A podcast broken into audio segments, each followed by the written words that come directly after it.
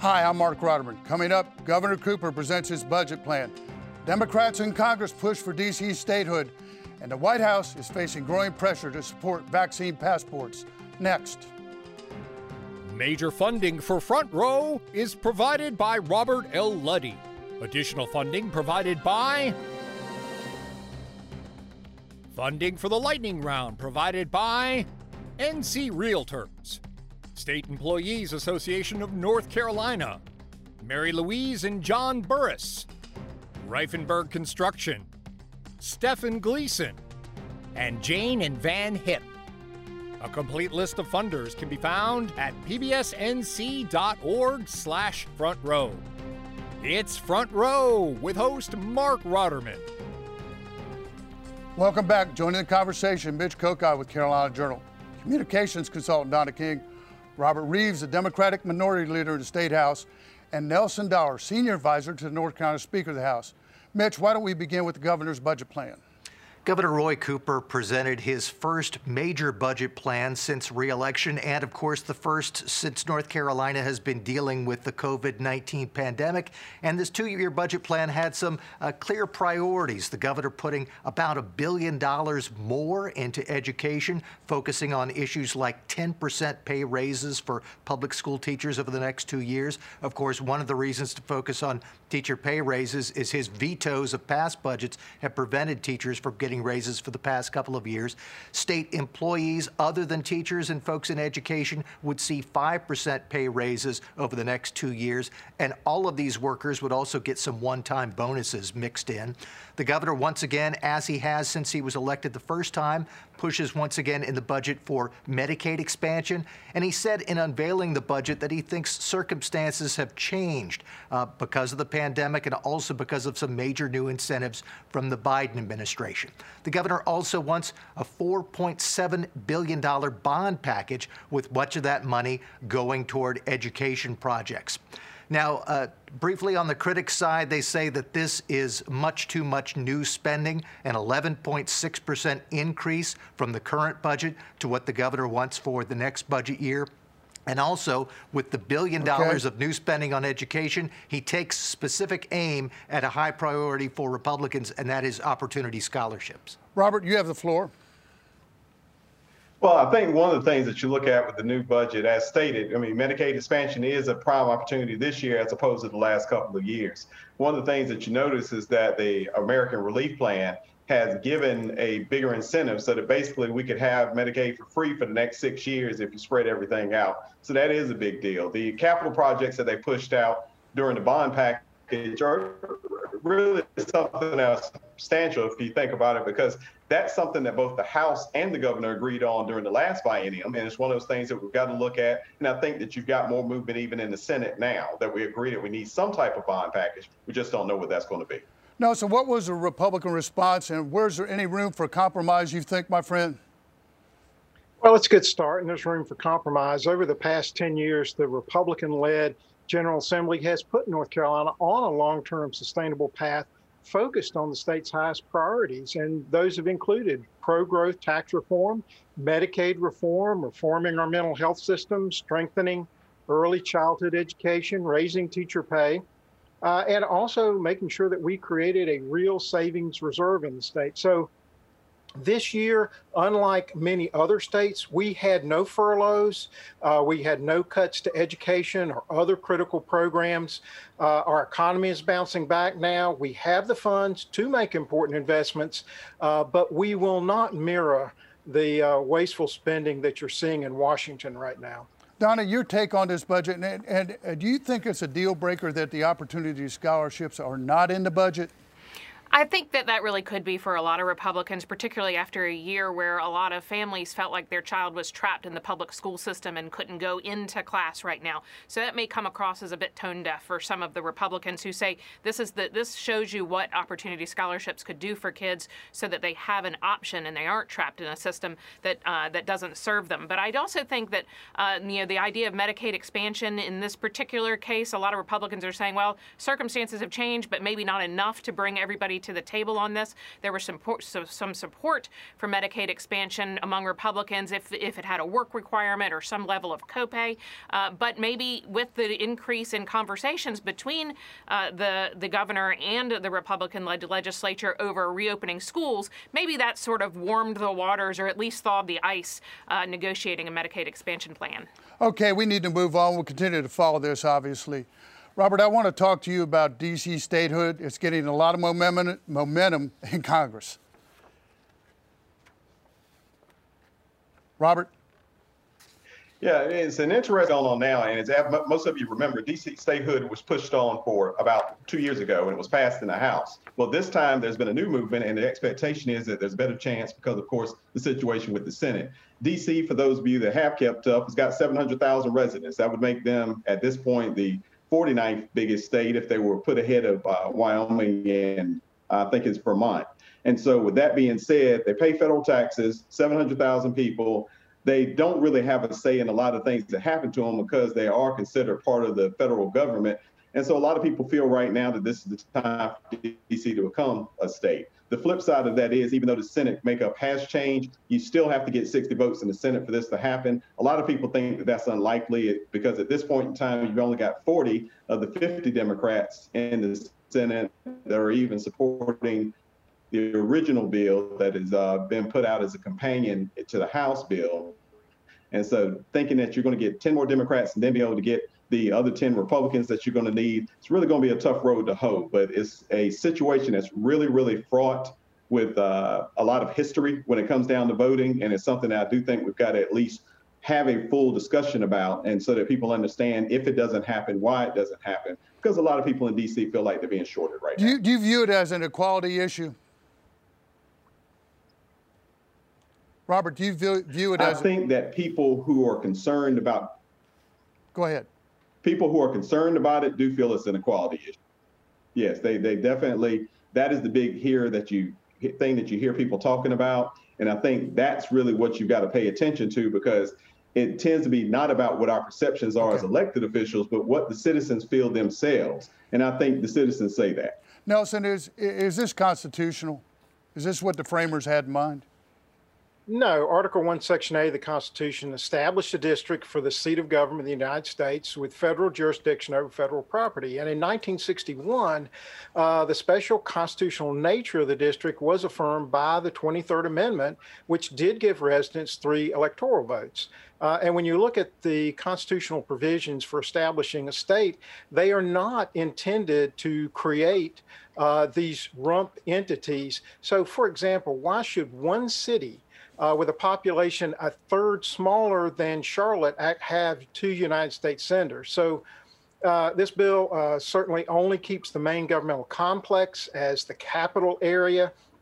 So the 23rd Amendment would have to be repealed. Otherwise, you would end up with twice the number of allowable electoral votes in this particular given area than uh, the smallest state, again, creating a constitutional issue. So this is fraught with constitutional uh, challenges okay. and uh, a lot of problems.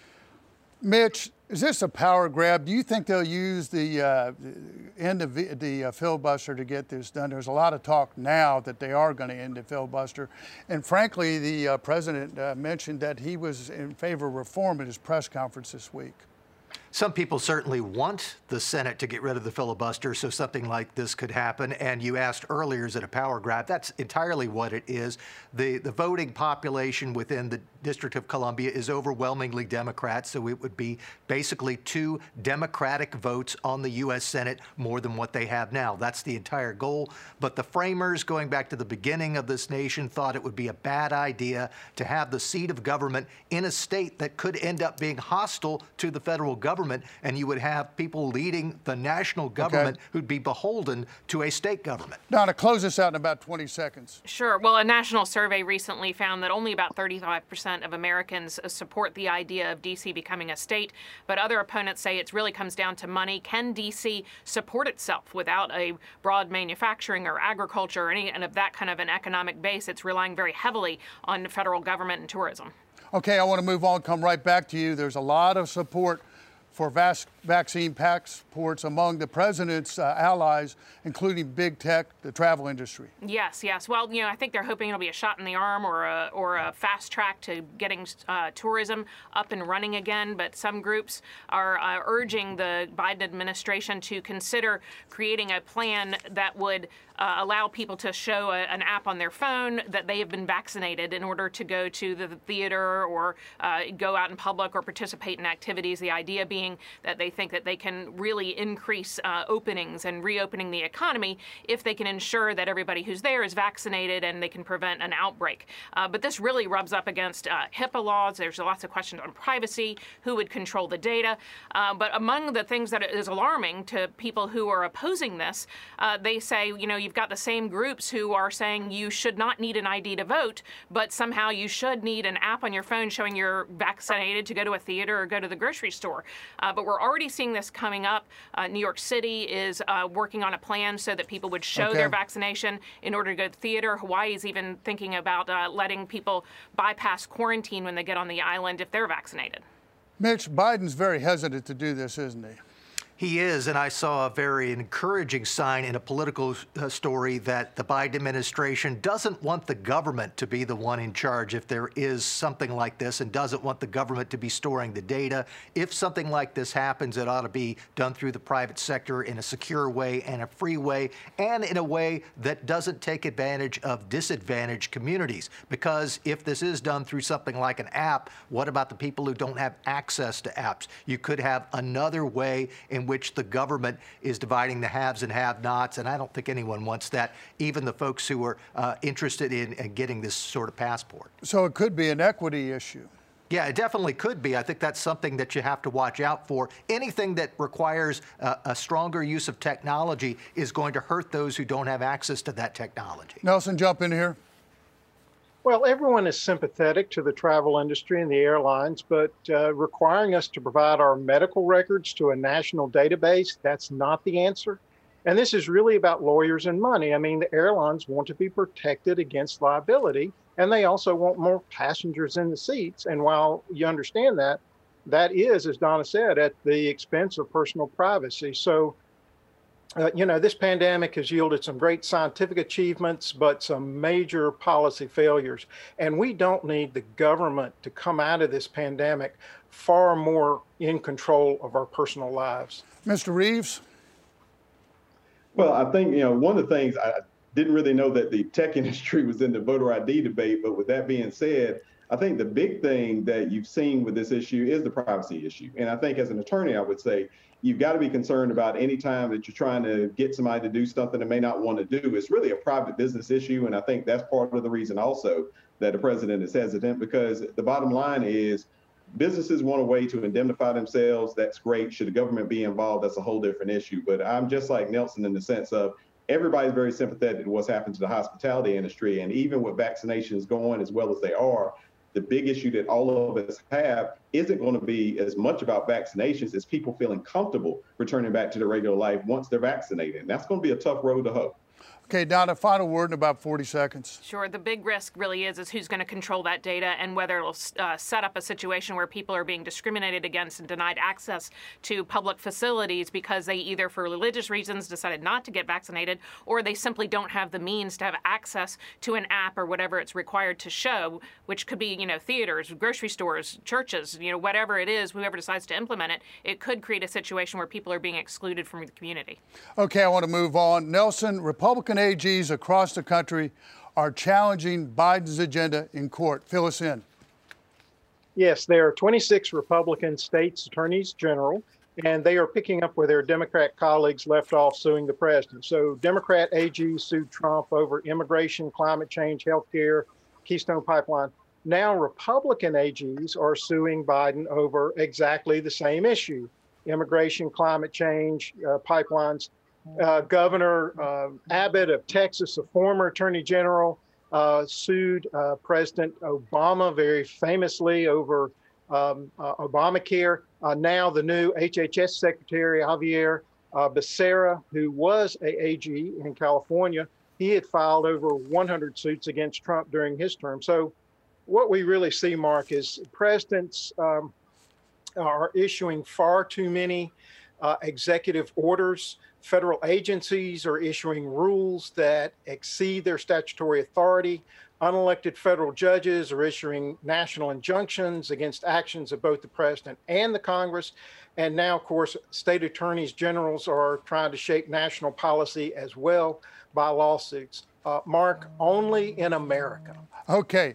Let me ask you, Mitch, do you think the president is attempting to legislate through executive order at point at some times?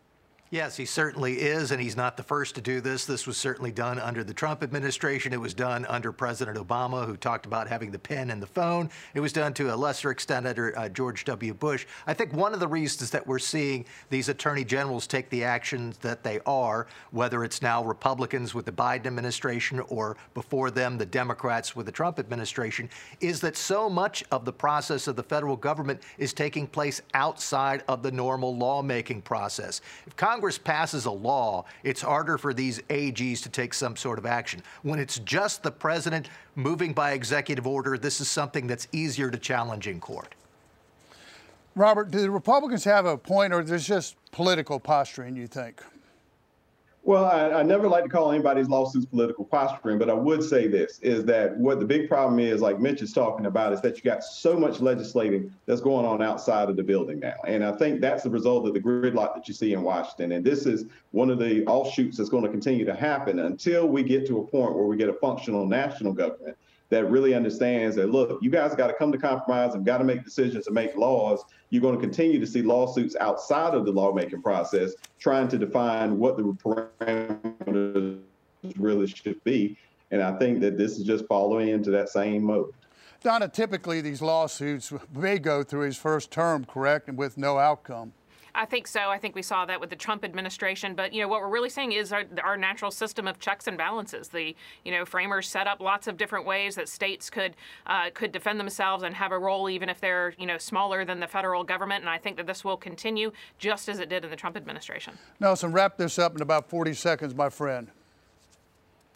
Well, Marc, you know, to the point of what the founders actually intended, I think they intended for the federal government to do far less they wanted the states uh, to really be empowered and just be unified for purposes of national defense, foreign policy, and commerce be- between the states. So, the real innovation that we've been seeing uh, the last decade or two has been in the states while Congress has been uh, largely log jammed. And I think, unfortunately, you're seeing greater partisanship um, uh, in our national politics, and hopefully that is going to sort itself out over these next few years. Okay, great conversation. I want to move on to the most underreported story of the week, Mitch.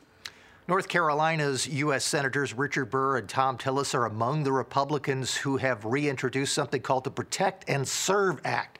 This is a piece of legislation that would add some federal penalties when someone purposely attacks a law enforcement officer, targets them for violence. It would apply to those who are federal officers. It could also apply, though, to local or state officers if the federal government has some sort of jurisdiction. Penalties could be up to 10 years in federal prison, or in the case of a murder or kidnapping, could even have the federal death penalty. So, this is an interesting piece of legislation, especially with all that we have seen seen in recent years dealing with law enforcement issues and criminal justice. Donna, underreported, please. Well, I like this one. A piece of the Wright brothers' original plane is on Mars. So NASA said that they have a helicopter that they're getting ready to fly. It'll be the very first. Um, uh, powered controlled flight on another planet. Now, that helicopter, NASA's helicopter, has a little swatch of the Wright brothers' original 1903 Wright Flyer. And so that's exciting for North Carolina. Little piece of that flyer on Mars there's still a debate between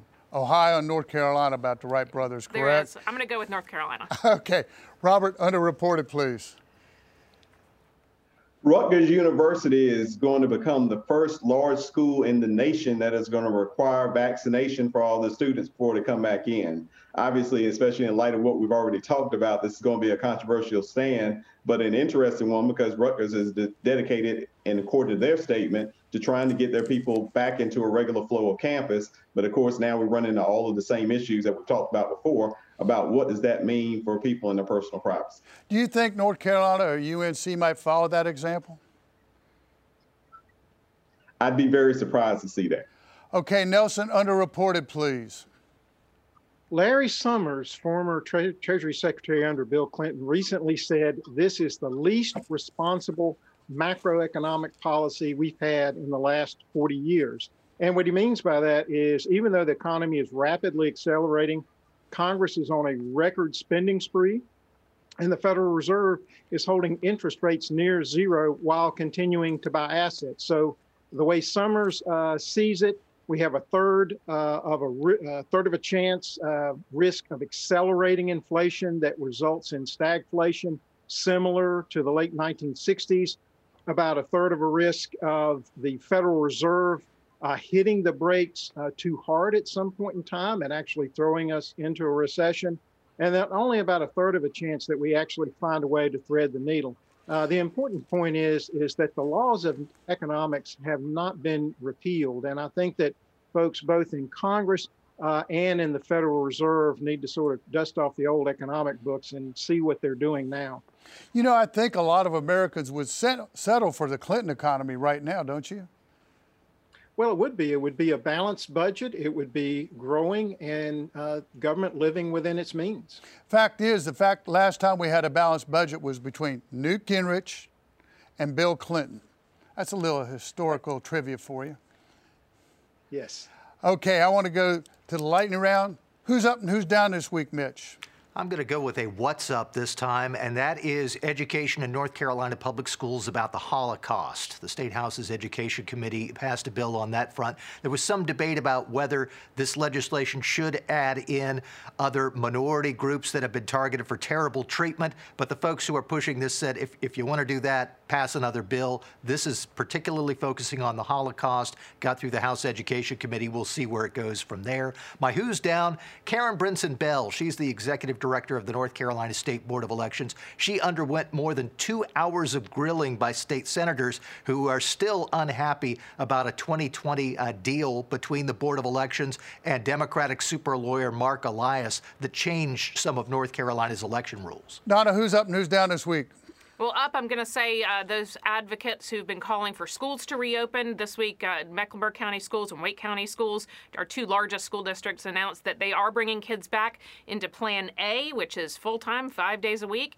Uh, and they will probably start when they come out of uh, spring break. Wake County starting in April, and Mecklenburg is working their way up with four days in April and five days in May. So that's up for them. My down actually is NC uh, Department of Transportation has been getting a lot of heat lately for trash along our highways. If you've you know traveled back and forth to the beach recently, you may have noticed there's an inordinate amount of trash on the highways. They say that they had to scale back during COVID to doing those litter sweeps along the highways. They used to do six a year. During COVID, they only did three. Plus, those adopt a highway groups couldn't meet. So the whole the end of it, we've really had problems with trash on the highways. But they say they are on it, and they have collected two million pounds of trash over the last three months, and more to come. Robert, who's up and who's down this week? Up are smaller schools. Loyola, Chicago, and also Oral Roberts have taken the place of the Blue Bloods like UNC, Duke, and Kentucky, and they're having a great time in the NCAA. So I would say that all the small programs feel pretty good right now. Who's down? The European Union. Uh, whereas at one point in time, we were starting to lag a little bit behind the European Union and how they were handling COVID. Suddenly, the U- U.S. has figured out how to vaccinate. Europe has it, and they're looking at a whole bunch of surges since then. All emails on UNC basketball go to Robert Reives. I'll get that for you after the show. Nelson, who's up and who's down this week? Who's up the Netherlands? Uh, Dutch voter turnout was 82.6% in recent national elections, uh, with only those uh, 70 and older actually being allowed to vote by mail. So they turn out at the polls. Sadly, in the U.S., only 62% of adults turned out in November. Uh, but this was our highest uh, turnout since 1960. Uh, who's down? The grounded uh, container ship uh, Ever Given. This thing is longer than four football fields. It carries over 20,000 boxcar size uh, containers. It is blocking 12% of global shipping right now at a cost of over $10 billion a day. Uh, and the, the real downside is this is a preview of what's going to happen in the next major Middle Eastern war. Okay, headline next week, Mitch. Democrats, Republicans pursue contrasting forms of election changes in the weeks ahead. That's going to be a big fight, isn't it? Very big fight. We just heard that the Democrats have a, a series of proposals that would put into place basically the rules that we used in 2020. Not a headline next week. Yes, uh, President Biden is scheduled to unveil a $3 trillion uh, infrastructure plan, and he's scheduled to go to Pittsburgh, which, of course, is a historically union town, to make that big announcement. Robert, headline next week. Amazon continues to take a PR hit as they continue to fight with their people down in Alabama and all their workers. Will that become uni- unionized, you think? I think that the workers are going to vote to unionize, yes. Okay, headline next week quickly, Nelson. Americans drained at the pump as gas prices rise. Okay, great job, panel. I think we covered a lot today. That's it for watching. Have a great weekend. See you next week on Front Row.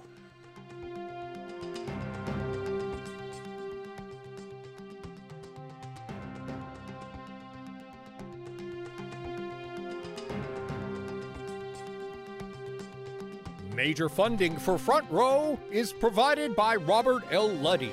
Additional funding provided by Funding for the lightning round provided by NC Realtors, State Employees Association of North Carolina, Mary Louise and John Burris, Reifenberg Construction, Stephen Gleason, and Jane and Van Hip.